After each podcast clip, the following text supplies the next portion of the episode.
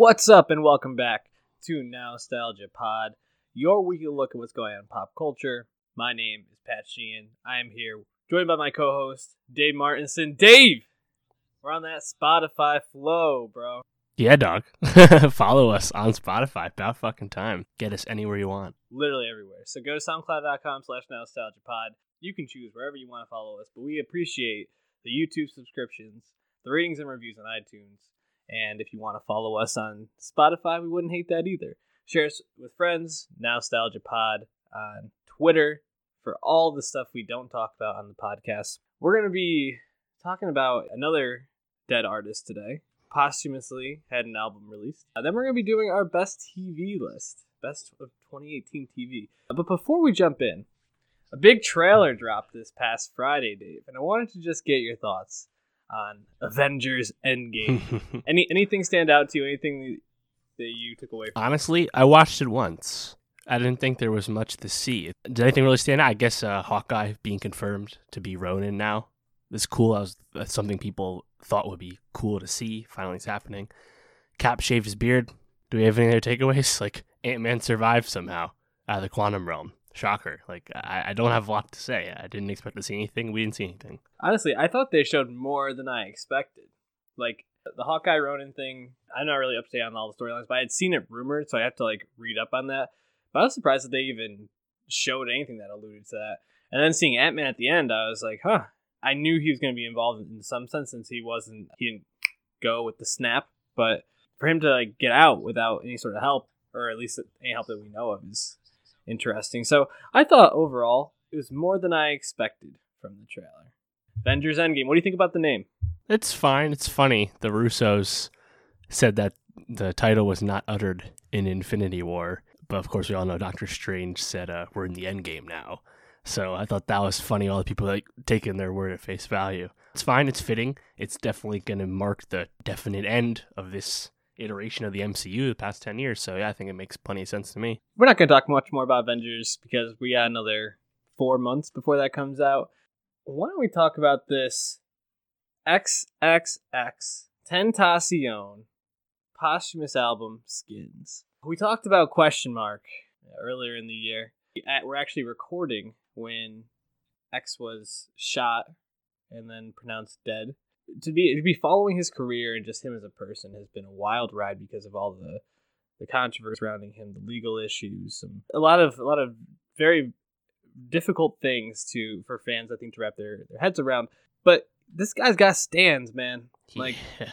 I mean, you, you've been feeling it with the Tekashi six nine a bit. The, the, those fans want you to get off his dick, Dave. But um, this skins, you know, it's the follow, you know, following Lil Peep, who we we thought there was some good in there, and then some not so good in that album. What'd you think of this 19 minute album by X? Honestly, it's kind of what I expected. It's a lot of uh, half baked snippets and hooks and ideas cobbled together into songs, most of which are under three minutes long. It's like, I don't think there was a lot here, apart from really one song that stood out. But I mean, it's 19 minutes long, man. And he used to make albums that were short. His first two albums are like that.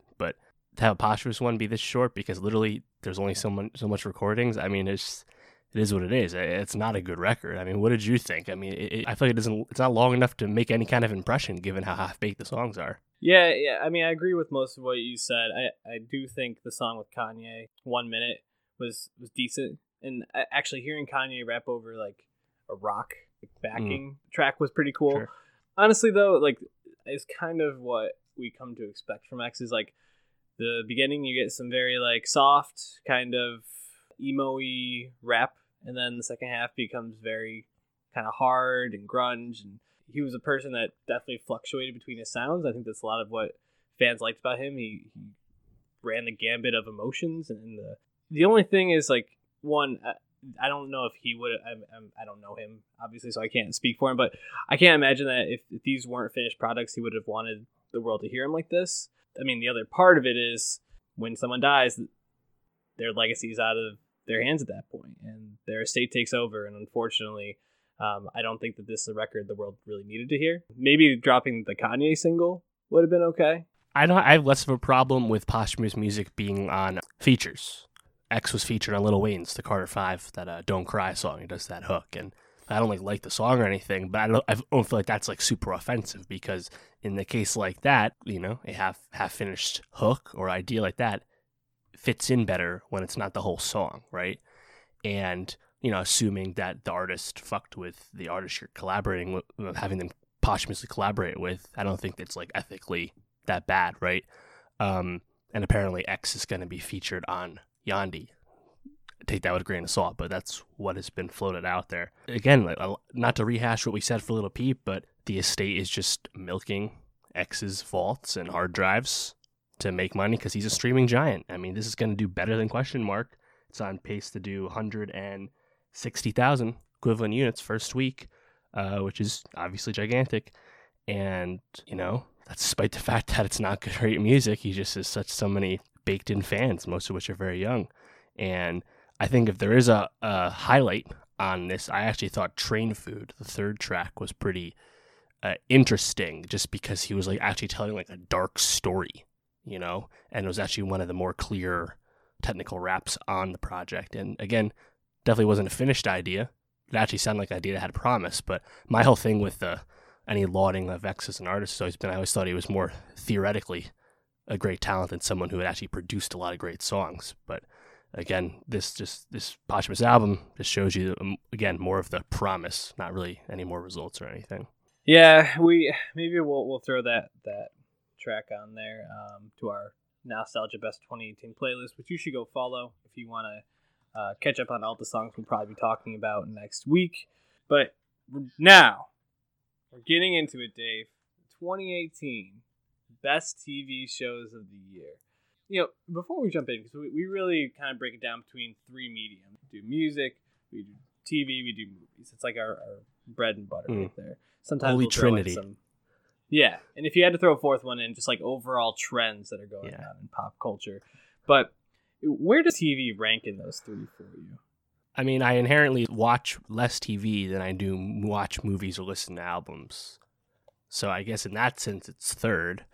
But that's not like, it's not that I have any issues with TV. I love TV, especially TV now, where there's more good TV than I have time to watch it. You know, um, mm-hmm. I think it's just easier to bang out music, and I've really taken to going to the movies as much as fucking possible now. So uh, mm-hmm. I see a mm-hmm. lot of movies, but yeah, I think TV is uh, it was a great, I think it was a good year for TV. Not maybe not the greatest year. Um, nothing really captured the zeitgeist, but that this is also a different time where that's a lot harder to do in terms of delivery methods. And we'll talk more about television trends later in the month. But yeah, I um even if it's quote my third place uh, pillar, I still had a great time with television this year. Watched a lot of it. Probably honestly, probably the most TV I've ever watched. To be honest, in terms of just watched you know different seasons I hadn't seen before. So I mean, what about you? Where, where, how are you feeling with TV these days? TV, I think, used to be my number one, and I feel like it's probably fallen back to two or maybe three. I think it's I think that speaks more to the year we had in movies and, and music. I mean, movies there. I mean, just making my top ten list right now. I, there's gonna be so many that I leave off that are gonna be tough to leave off, and I didn't even see nearly as many, many movies as you have. And by the time we record, I doubt I'll have seen mo- uh, some of the movies that are on a lot of people's top ten list just by the fact it won't be out by me. So. Um, and music, I mean, we'll talk about it next week, but pretty much every major artist dropped an album this past year that you can think of, other than you know, like Vampire Weekend, the Alabama Shakes, like those notable exceptions. Maybe a couple of pop people, like like Bieber didn't drop one, but overall, I mean, hell of a year for music, especially in rap. I mean, it's unbelievable the, the names that dropped and the, the albums that stood out are like mostly not well established people, but up and comers. So it's just unbelievable. So I think TV at this point is probably third for me, but still, I mean, we're going to be talking, at least I'll be talking about Vince Gilligan to spoil a little bit. Mm. Um, we're going to be talking about um, some some new people, um, but overall, just an, uh, a lot of the, the people who are making these. I mean, Matthew Weiner's not even going to be on there. Nope. He he came back to to TV this year, and that that speaks to just like the strength of of all these mediums right now. Have a lot of great curators. So why don't we start off with with shows that didn't make our list that we um, had a hard time leaving off. I know you had a couple. Yeah, I feel like I had like a big 13 this year. And these are shows that I didn't have any issues with. I just obviously, you know, that's three shows I just have to cut off. One of those shows came out on Netflix in the early summer, and that's Glow, the second season on Netflix. Is that on your list? Didn't make mine. Didn't make yours. Yeah. It, and I think Glow is a show that has relatively few flaws in it. I think it actually leveled up in its second season and I think had more ambitious storytelling and more moments for its supporting cast. And obviously, Alison Brie, Betty Gilpin are great uh, lead actors for it, and Marc Maron, of course, is really awesome too. But uh, just didn't quite make the cut. But it's a show that I really like, and honestly, I don't watch a ton of comedy, so for a comedy to stand out to me, I think actually kind of speaks to the overall quality and uh, uniqueness of it. And I think Glow, two seasons in, I'm a big fan of. Yeah, Glow, Glow didn't make my list. Um, it's it's a great show. Uh, Betty Gilpin and Alison Brie are, are, phenomenal in it. Marc Maron also gives a great performance, and this season did a really good job of starting to flesh out those other characters as well. So uh, I, I only see that show getting better as it moves forward. What else didn't make your list? Is, is the Deuce on your list? The Deuce was my number eleven. the Deuce is my number twelve. And ah. I think I had it like eight or so last year for its first season. Just didn't quite make the cut this year. But again, it's a show that I don't have any issues with. I really enjoy it. Obviously, we talked a fair amount a bit uh, about it recently, but you know, again, a David Simon show with fucking Pelecanos writing and Franco and this great talented cast and this incredible world, great world world building that we come to expect from David Simon. And it's, uh, you know, I think it's, it's a pleasure to watch and has quite the ensemble, one of the most impressive ensembles you have in terms of servicing all these different storylines. Um, and Maggie Gyllenhaal, I think, really shined this season, but just didn't quite make the cut this year. And I think that just kind of speaks to the other shows I had on the list. Not really anything fall the deuce. Yeah, I think our biggest criticism when we spoke about the the season as a whole of, of the Deuce season two was there's almost like too much good stuff going on to give enough time to any single one, which is a, a really a great criticism of a show. If there's if you just want to see more of everything, so yeah, definitely check out the Deuce. It's it was a tough one to leave off. What was your number eleven? My number eleven is uh, Maniac on Netflix. Is that on your list? Hmm. No, I didn't make it. Yeah, Maniac. That's a show. We talk a lot about auteurs, and we'll talk about some shortly. But I mean, Cary Fukunaga just directed the shit out of it. And this is a show that's a miniseries. Emma Stone and uh, Jonah Hill, obviously, like the selling points, all, the, all these big name talent, and Patrick Somerville, big time showrunner. But it's just a show that just shot at shot the whole time and does all these cool, like, one-off destinations because it's all like mental projections and whatnot. So I was really impressed with the show. I really liked it, and a show that the plot is almost secondary to just the visuals and like the in-the-moment storytelling. You know, not the overall uh, narrative or anything. But I really like Maniac, and uh, it's a miniseries, so it's done, it's over. But I know some like wacky shit like that. That's also like really well done and looks amazing. Like I have a lot of time for. Yeah, I think with how good TV is now, and you really have to choose like how you're going to spend your time watching television because it's you know out of all three of those uh, that we talked about, it's the one that needs the most needs it just takes up the most time to, to no matter what you want to watch something that's like visually pleasing and also that challenges you a little bit and that's actually one of the shows i left off i wanted to mention which is legion by noah hawley um, season two was I, I, thought a very good season didn't quite have the um, the momentum of season one. I think it got a little superfluous at times and a little bit almost like too out there. Needed yeah. to bring yourself back in. But I mean, that, that's a show kind of similar to Maniac that I got a lot of time for. Just you know that that final battle between Farouk and and David is like for sure. I, I, I still think about that scene a lot. So uh, some great stuff in all of those. One other show I left off my list, but I have a feeling you'll have on yours. Sharp Objects on HBO. Not on my list, actually. Ah, well, shout out to that. Um, there were a lot of great new shows this year, and that that was a uh, you know limited series. Not going to be coming back for another season, but you know, you got Gillian Flynn, you got Amy Adams. Uh, it was really well done. Had a nice twist at the end, but I think for me, it just wasn't able to crack, crack my top ten, just because there was a lot of like moments where I found myself kind of down on it. Just it wasn't a very fun show to be in at times, and uh, I'm not really here for that. Yeah, Sharp Objects. I think I said this at the time, but it's a show that I respect more than I like actually was entertained by most of the time. You know, mm-hmm. and Amy Adams' performance is great. It's Chris Messina was really good too, and has a actually a, a distinct visual style, which I think was helpful to the mood it was setting, but it often wasn't the most inviting watch. But I still respect it because it's still well done. So why don't we jump into our top ten list? Uh, you want to go first? Yeah, my number my number ten is uh, one of two shows on this list that I literally just finished, uh, and that's the marvelous Mrs. Maisel season two. Um, I'm sure that's on your list somewhere. Mm-hmm. Yeah, I have it at number six. Cool. Yeah, Maisel. Um, I know I didn't watch it in time for my list last year. I don't know. Did did you watch it? It came out in December last year as well. I don't think. Did you ha- watch it in time, or did you get to it late also? I think I got to it late as well. Yeah, so because I remember we, we did post a review, but it was in the new year this year. Mhm. Um, but banged out this whole season, this ten episode season order, uh, over the course of a weekend, and um, honestly, I I, I kind of like to. I wish I could just do it all over again because the show is so so darn pleasurable. Like the whole time, it's incredibly bingeable. Um, Mhm. and Amy Sherman, Pal- Sherman Palladino, fresh off some Emmy wins. The show won hella Emmys, what, uh, four out of five Emmys uh, a few months ago. And this new season already got three Golden Globe nominations.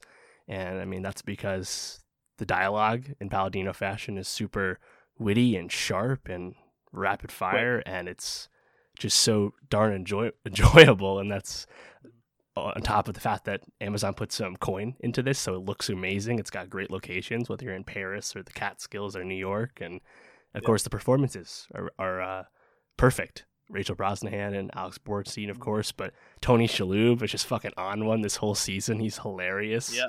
And uh, I actually saw Zachary Levi uh, had great chemistry with Brosnahan and was a welcome Mhm. addition to the cast.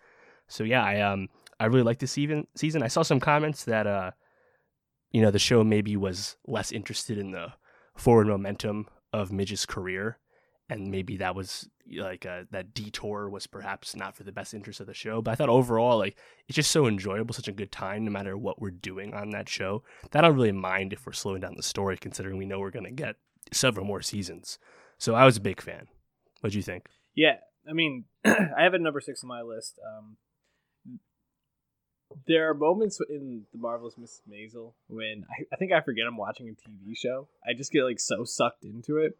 Like when uh, Midge is doing the the TV show and she starts like taking the calls and kind of like going around the set, and they start like everybody like comes rushing back to the stage to like Mhm. watch her. Right. I felt sucked in in the same way, just because Rachel Brosnahan's performance is so magnetic. And the funniest, like I guess, like maybe not the funniest, but the most impressive thing about this season is I actually think Alex Borstein's performance is even better.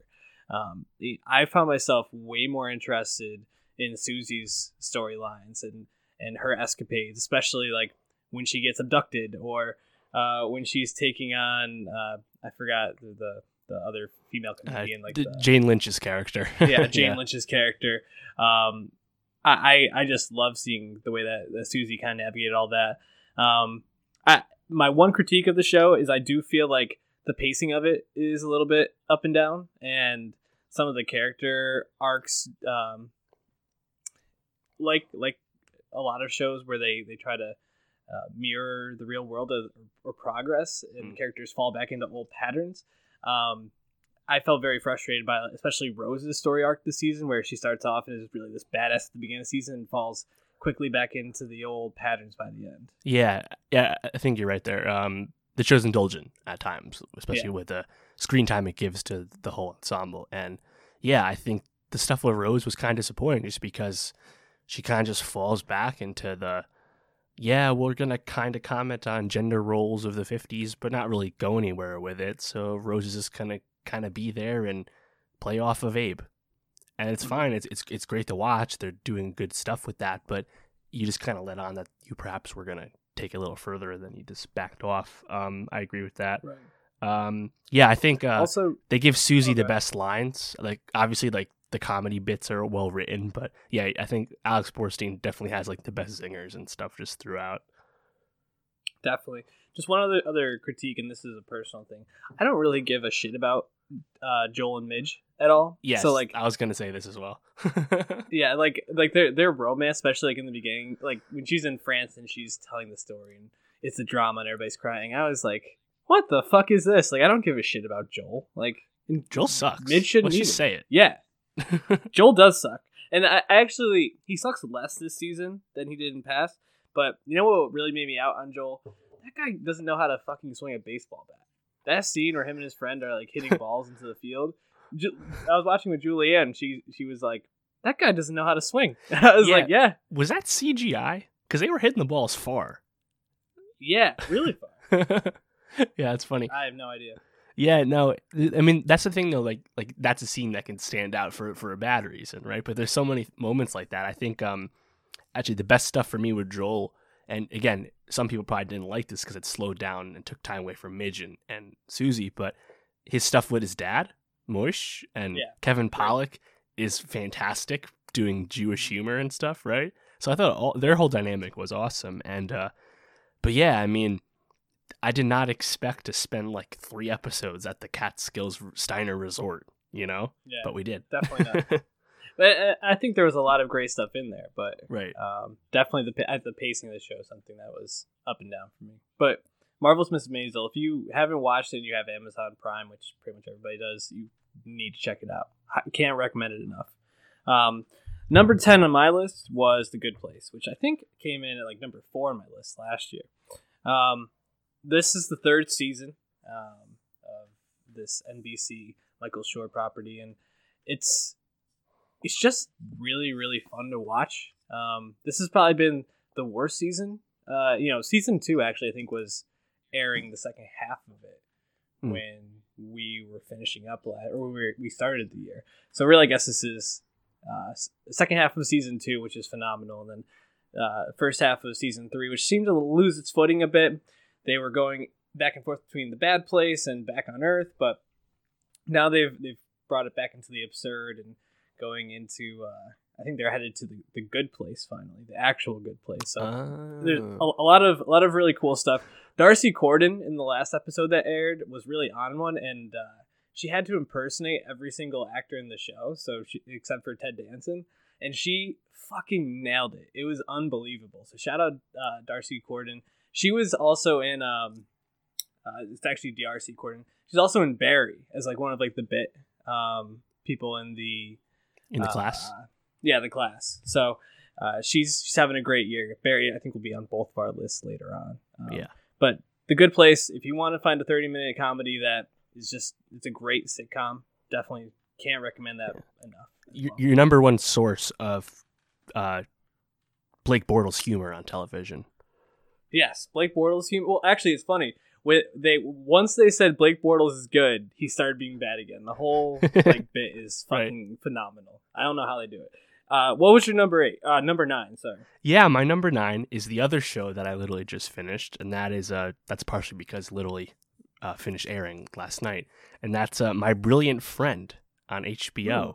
Um, this is a co-production between HBO and uh, let's see, RAI and TIMvision from Italy. It's an Italian show, uh, all in Italian with English subtitles, cast with uh, all these unknown actors from the uh, Naples, Italy region, and it's an eight episode miniseries adaptation of the first uh, book in the Neapolitan series by uh, Elena uh, Ferrale, I think is how you say it.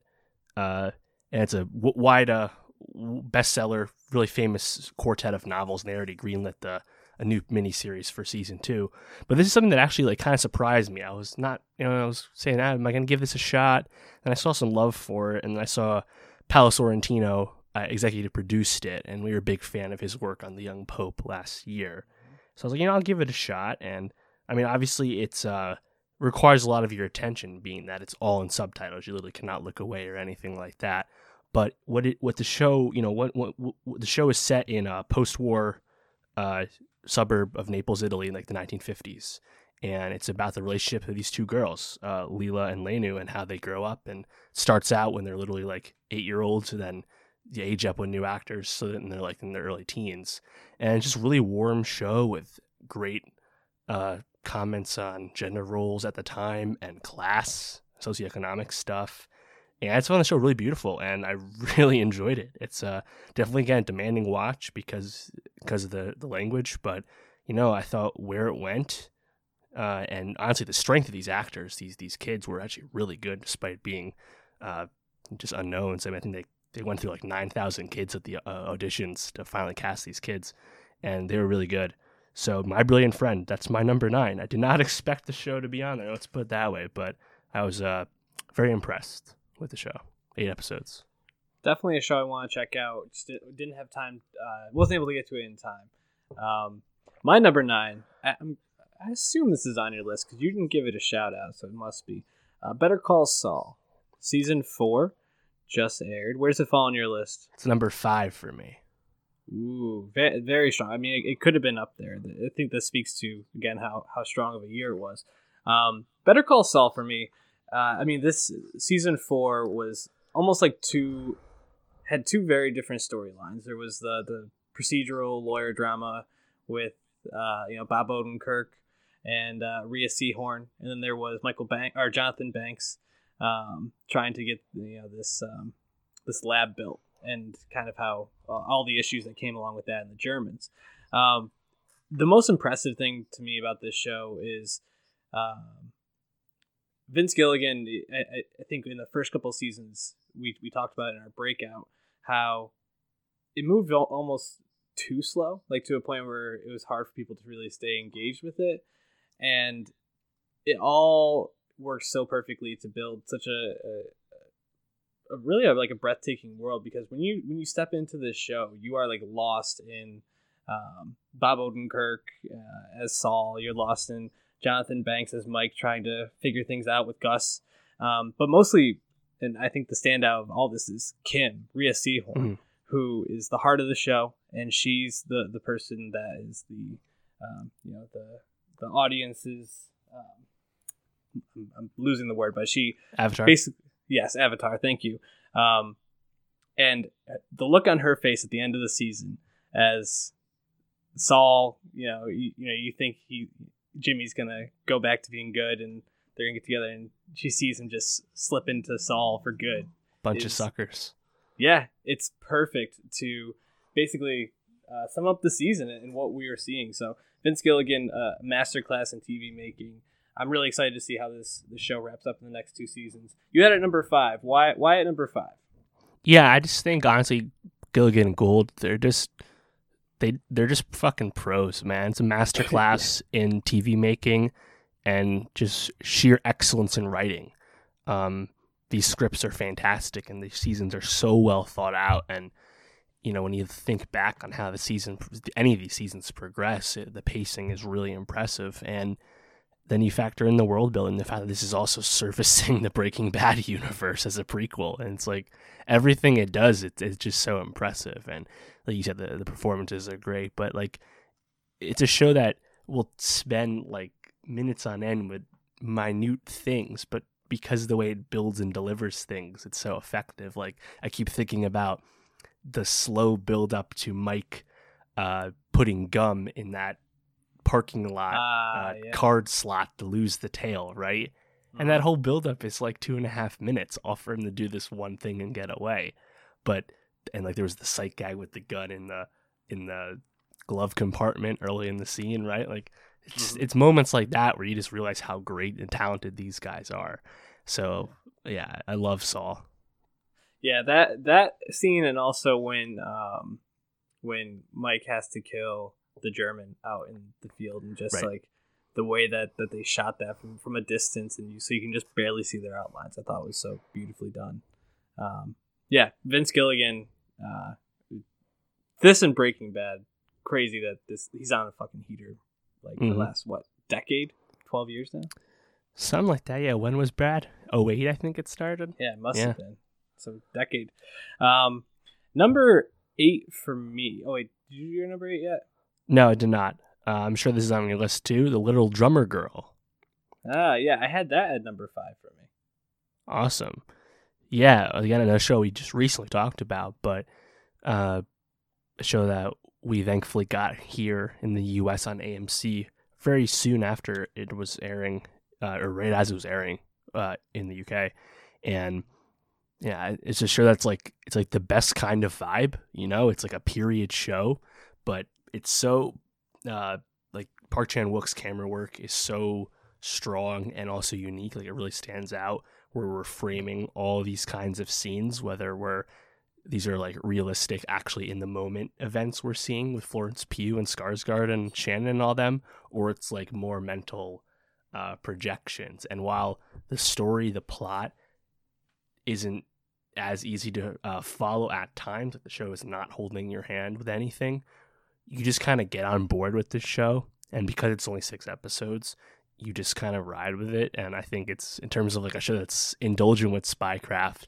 and obviously indebted to its source material from John Le Carre. I think it's really special and really stood out in terms of, uh, you know, we watch a lot of miniseries. We watch a lot of shows that have, you know, like spying or like, you know, um, secret spy and stuff like that. And it was more than that. It, it wasn't as uh, procedural as I thought. It wasn't as, uh, a to a to, point A to B as I thought. It was much more ethereal, and it, I, that's kind of what stood out to me the most. You know, apart from the great cast and the great locations, you know, it's the vibe that really stuck stuck with me.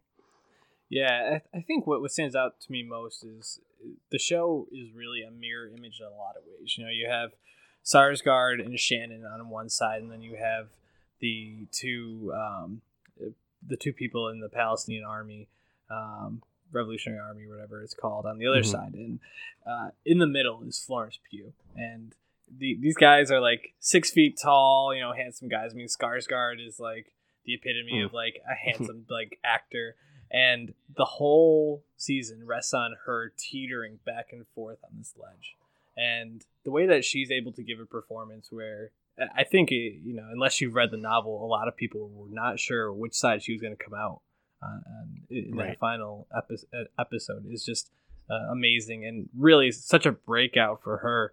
Um, yeah, and I think also for you mentioned it before, but um, Park Chan Wook is uh, you know announcing his presence with authority here.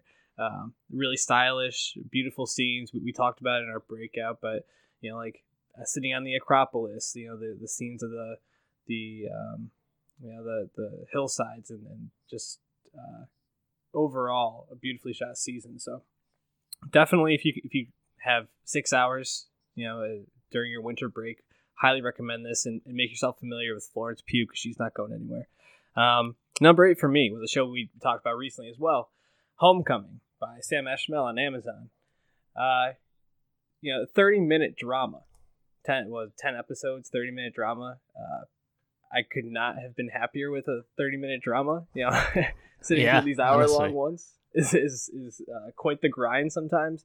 And this was so well done by Esmail. Not only you know he's using uh, multiple timelines to tell the story and to fill in gaps, and I think the payoff and how he was going back and forth with with the the you know like the screen that was kind of minimized down to then have it mm-hmm. open up was was wonderful overall. But he also just I mean you take Julia Roberts and you let her kind of run run with this story and just give such a, a great I feel like measured performance in a lot of ways, and I don't see how anyone could really watch this and think that this TV show isn't worthy of being in a top ten list. Yeah, Esmail directed all ten of these episodes, and mm-hmm. Like you said, the camera techniques really stand out. Whether that's the conventional full full shots, where the visual palette really stands out, similar to his yeah. you know techniques with Mr. Robot. But then, like you said, when he's conveying uh, memory and flashbacks in a certain way with the 4 3 aspect ratio in regards to Julia Roberts, Heidi, it, it's really dynamite. And again, it, like I spoke about Maniac before, that has unique unique ideas going on. But Esmail is someone who always brings this with, with anything he makes. Now, this is the second show we've seen this him do this. And it just makes the show like really eye catching apart from the fact that it also moves at a cool pace. Uh, again, it's only five hours long, but it moves pretty briskly, and it's not like just a mystery box show. It's more of a traditional like uh, thriller indebted to you know like the '80s and stuff, right? I think it's really well done in that regard. And like you said, Julia Roberts playing uh, her first TV role, but she's much, very much playing off type. You know, she's usually just a nat- uh, effortlessly charismatic performer, but she's playing a character that's not that. You know, mm-hmm. so I think it's a really exciting show. And of course, if you go see stick it through through the end, you know where the show leaves off with Hong Chau and Cannavale and whatnot. It's uh, very definitely excited for season two. But you know, season one itself, I thought was uh, fucking awesome. I really liked it. That's number Yeah. seven for me. and I have no doubt we're going to be talking about um, Sam Esmail next year for Mr. Robot season four, which should be premiering, I think, sometime early next year. So uh, definitely, uh, Homecoming is worth the watch. And like we said, it's 30 minutes, so you can get through it pretty quick. Uh, number seven for me. uh, I don't know if this is going to be on your list. The End of the Fucking World on Netflix. It is not on my list. I had that. Uh, I had that a little further down, outside my top thirteen. But it, uh, which is one of the first shows we talked about of the year. But I still I quite enjoyed it. You know, uh, it was directed by Jonathan uh, Entwistle and Lucy. I'm not gonna say this right. Chen, Chen Tcherniak.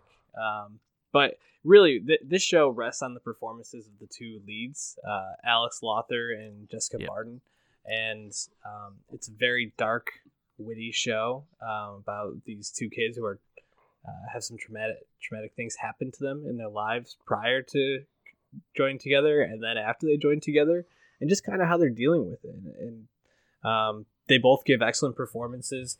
Uh, you know obviously jessica barden gets a little bit more uh, room in the kitchen to cook with than alex Lawther's james who's a little Mhm. bit more within himself. But i think the story um, i think the story is, is really magnetic and you just want to keep watching and I, I think it makes it the perfect netflix show but also the perfect show for I think uh, teenagers and, and young people at this time and in a world that is you know very uh, difficult in a lot of ways on a daily basis, and these two people just trying to figure it out. So uh, definitely recommend it, and it's it's quick. It's also a thirty minute uh, Yeah. episode, so it's, it's worth the watch. What was your number six, Dave? My number six was Bodyguard on Netflix. Ah, fuck! I forgot Bodyguard. damn it. Oh man, I, I had a feeling I was forgetting one of them. If I had to go back and do it, Bodyguard probably would have gone number ten for me. So Which would have bounced what out for you? good place. Okay. Yeah. No, I think and it's it's a great year. It's tough to narrow it down. Yeah. No, Bodyguard. I uh, is another show I talked about uh in this fall. It's literally the most popular show in England in the UK since Downton Abbey. Massive numbers over there, and uh, we got it pretty soon afterwards here on Netflix. Again, another quick uh, turnover to the states.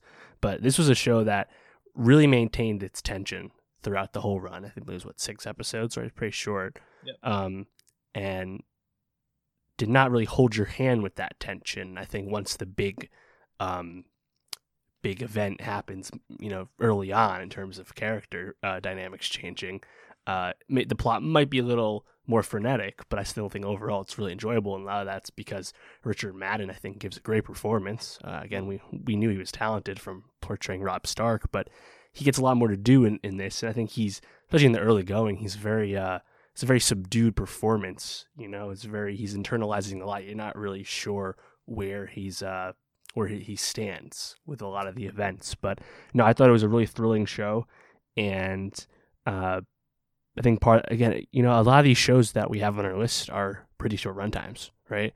I think and it's something we've always talked about. We're like, you know, trim the fat, cut it down. But I think a show like Bodyguard, which was a little longer than Collateral, another similar UK based show, but I think Bodyguard was really kind of like the perfect size, just because in terms of being a you know political thriller with like spycraft and stuff. You know, so I uh, I, I really liked it. I thought it, I thought it was really engaging the whole time, and I would recommend it to anyone. Yeah, super cl- uh, crowd pleasing show. You know, it had those really like tense action type moments, um, but then also the plot moved in all the directions you kind of wanted it to for the most part. Um, so I, there's not there's not too much I can say bad about Bodyguard. And, uh, only I wish I had remembered it to put it on the list. Um, Yeah, nu- number six for me was Maisel. We already talked about it. Number five for me was Little Drummer Girl. What was your number five? uh, Saul. Saul. Okay, let's jump to number four. What'd Mhm. you have? Uh, Well, actually- Yeah, before we start, I feel like like there is a definitive Mhm. top four for this year. If nothing else, I feel like there's four shows that really rose above the rest, and I think we we're gonna have the same four just in different orders. yeah, I had these these four blocked off here for some time. Yeah, Yeah, I agree. And Uh, my number four was Barry. Yeah, Barry number three for me. So why'd you have Barry four? Yeah, Barry. Um, early, early in the year, right, and it really impressed us. I mean, obviously, we were interested from the start. You know, Bill Hader doing something that's not outwardly comedic, and Henry Winkler returning to television after, uh, you know, quite some time out of, out, out of the sun. Um, it was intriguing to everyone, right? Um, and I believe, and, and Barry uh, Hader also was involved with the production of this and directing and stuff. He, it was very much a Hader production. And then once you watch the show and you realize like it's operating at a whole different wavelength that was not expected at first. You're like, oh, it's a it's a story about a hitman that you know wants to re reintegrate himself in society, so he's gonna go study to become an actor. But then you watch the show and you realize you're watching a protagonist that is just a bad person. and you watch him continue to become worse, not mm. better.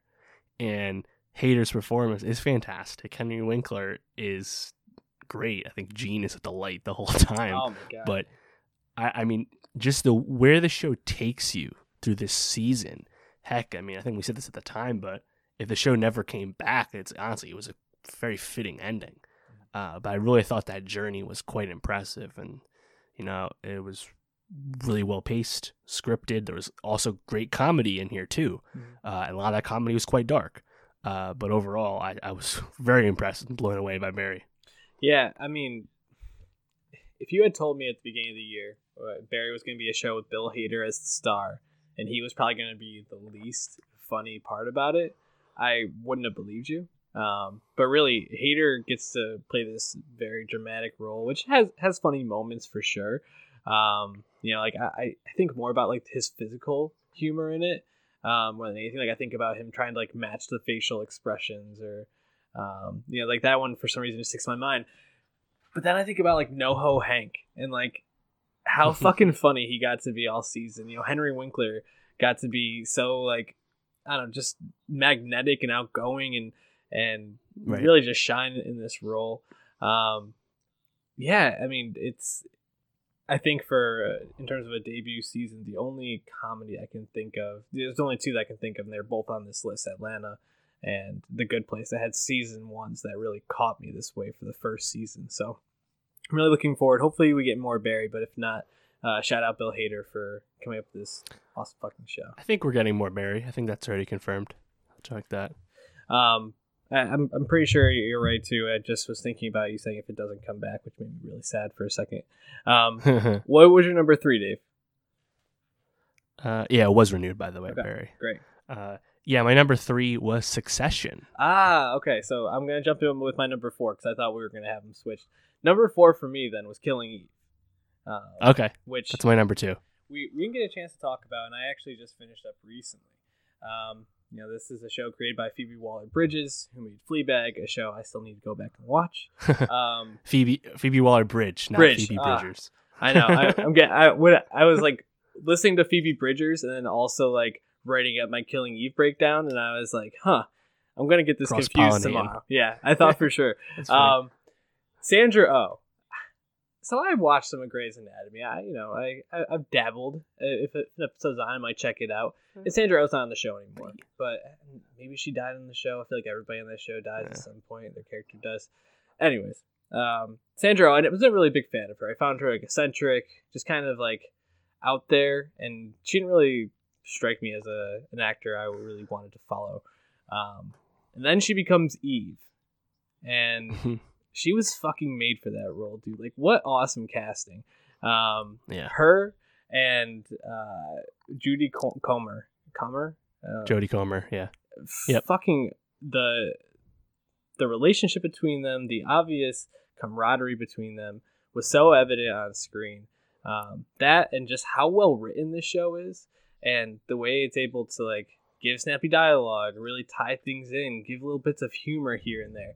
I just thought uh, this show was a revelation, and I am can't wait for season two because I feel like they have so much to dig into and such such a relationship between the two main characters to, to pull apart. What did you think? Yeah, you know, going in, I had known that Phoebe Waller-Bridge was really well regarded as a writer, and I haven't seen her show Fleabag, which is on Amazon.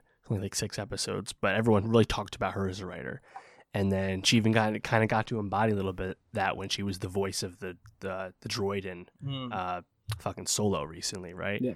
And but then to have her do Killing Eve, which is like such like a just like such such an indulgent like opportunity. I'm so happy she got to do this chance because from the jump, this show just hooks you in. Like those first three episodes maintain tension. No, no way that was matched for me with anything else this year.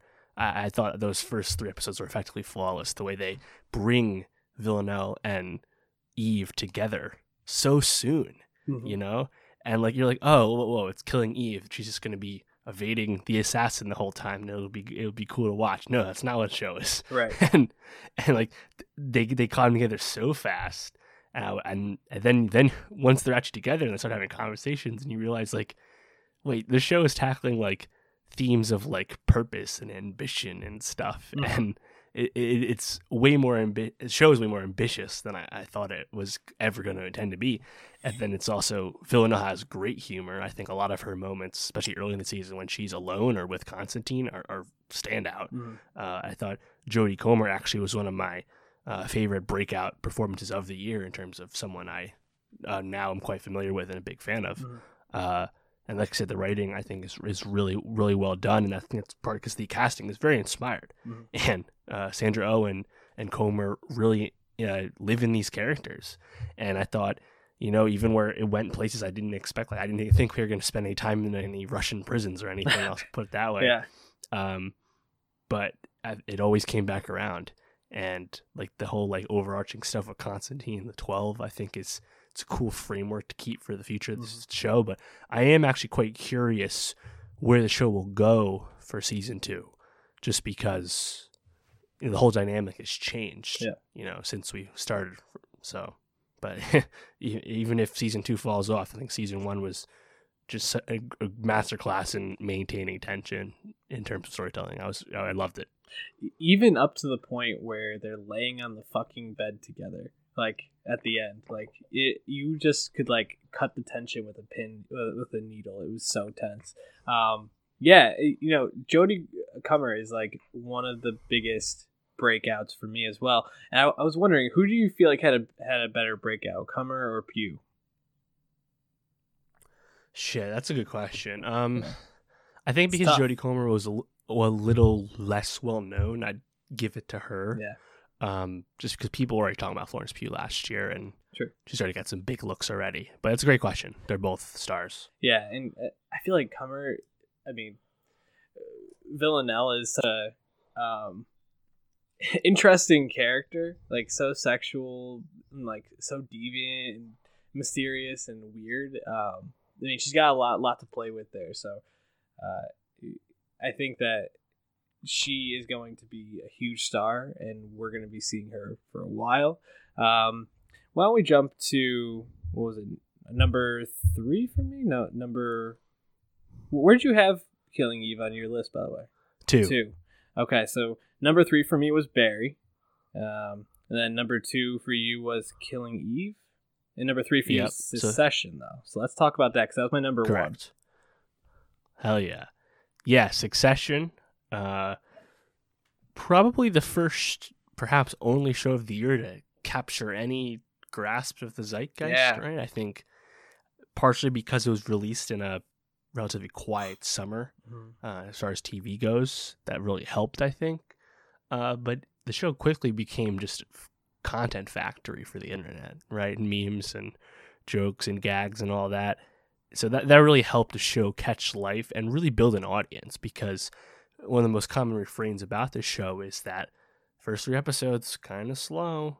I, I, I did I didn't continue. It didn't hook me. I gave up. Mhm. But then everyone tells you like, no, fucking keep watching this show. The show exponentially improves throughout the whole season. It's one of the most impressive things I've ever seen. Well, once you get to that boardroom scene, it just like it's like a fucking rocket, dude. Right. And it just like the show knew where it was going the whole time. But man, does it is it, like each audience member as they're just watching this show and they're realizing, oh wait, that's what this show is. It's not what I thought it was, you know? Because initially, I think I don't even think you were that interested in it at No. first, right? Because it was a show about, you know, analogs of the Murdoch family, which is not the most pleasant thing to watch in the age of Trump, right? I think we've all had enough of that kind of stuff, right? Yeah. Uh, in terms of wealthy families that treat each other badly. I think we're cool on that, right? Then we realize, wait, the show is not only hilarious, but it's super smart Mhm. and it's expertly casted that it's just a joy. And each you think, oh, this is the best episode of the season. Then the next episode happens, like, oh my god, it keep getting better and better. So, I mean, I think my favorite episode of the season, which is tough because I think the finale is fantastic, but I think Prague, the uh, Yeah. the bachelor party episode, which involves a uh, swallowing of a load. oh god, show is so great. Kieran Culkin is fantastic. I believe he just got a Golden Globe nomination actually Yep. for the show. Uh, Nicholas Matthew Braun, Macfadyen is great.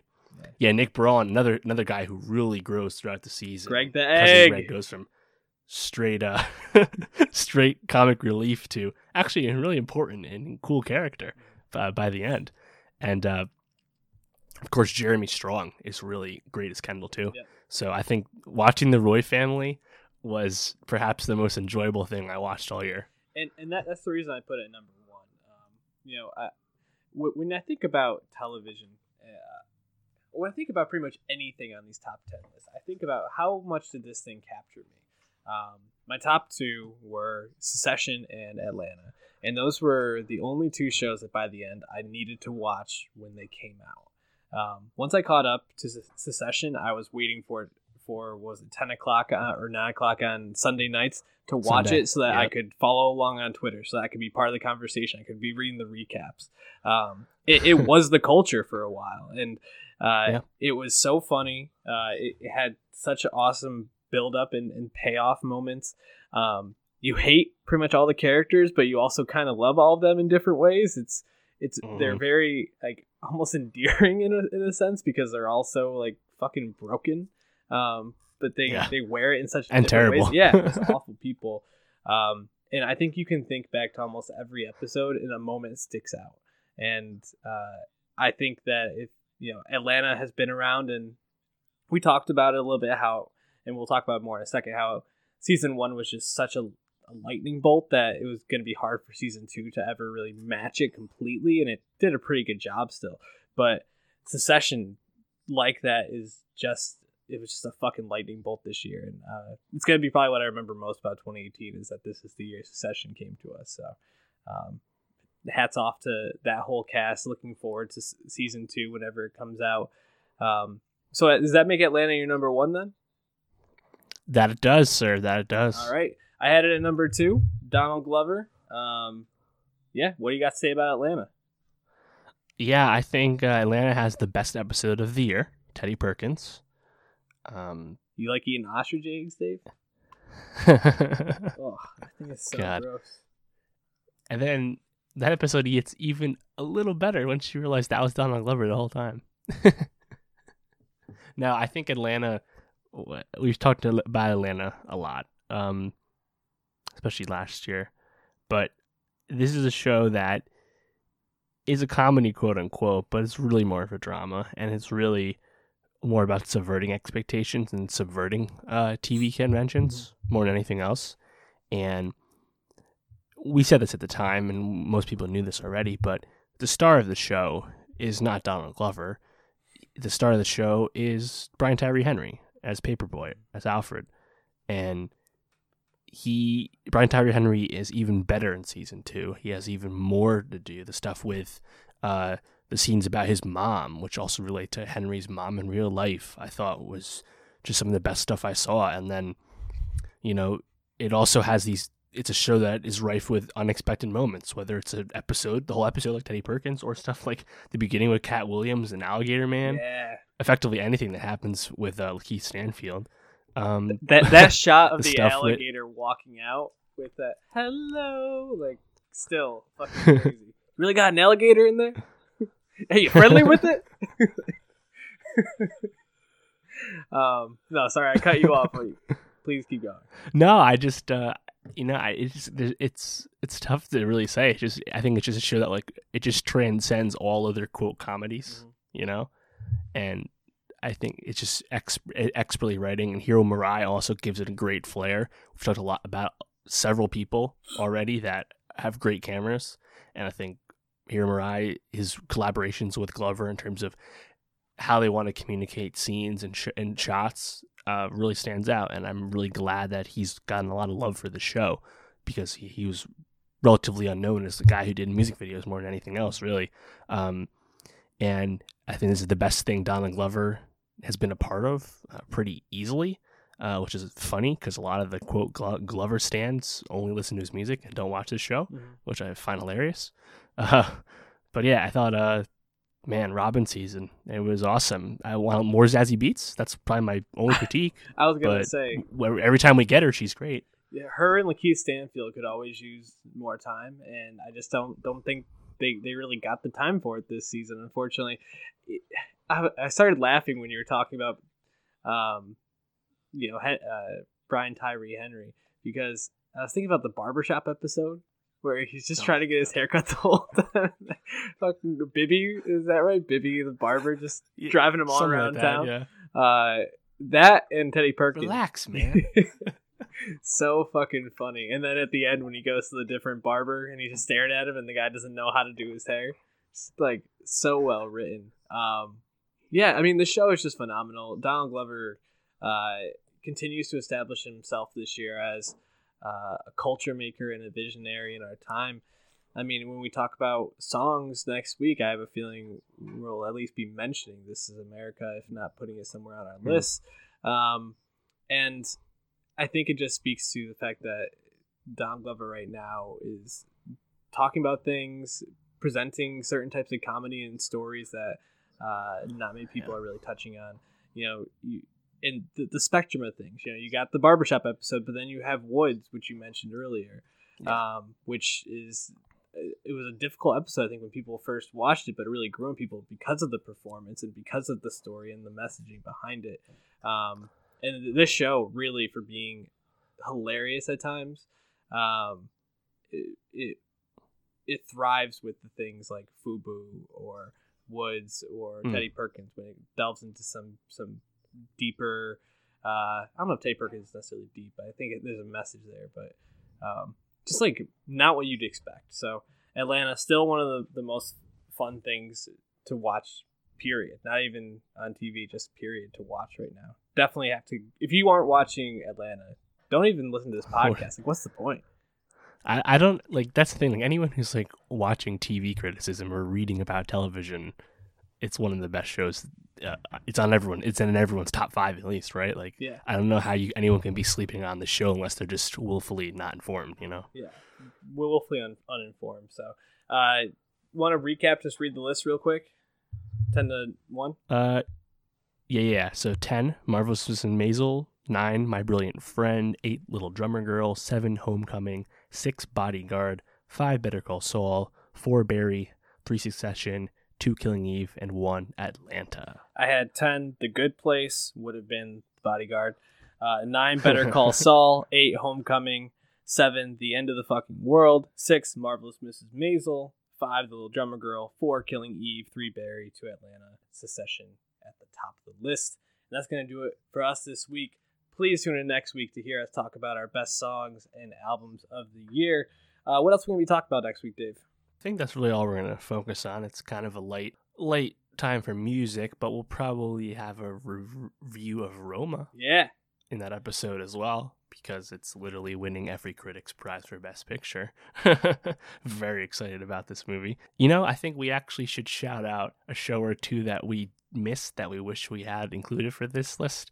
I know I have one in particular. That's The Americans. That's a show that I really love. I'm just not caught up on. I know a lot of people really love this last season. I heard the finale nails it, mm. so I'm really excited to watch it. But I didn't see it yet, so that's why it wasn't on my list. Yeah, I'd probably say BoJack for me. Uh, I I watched BoJack. I've seen a couple episodes of the season, just wasn't able to get all the way through it yet, um, based on prioritizing different things we want to talk about. So you just can't you can't get to it all, especially when this is not our full time job. So, if, but if you want it to be Go to soundcloud.com slash nostalgia pod. Follow the pod on Twitter and anywhere else, YouTube, now Spotify. and give us that rating and review on iTunes and share us with friends. Help us grow so that we can be bringing you all the content that you want. And uh, yeah, hit us up. Tell us what your favorite shows of the year were. We want to hear from you. Maybe we'll post it on the Twitter. See what we think. Roma. Roma. Peace.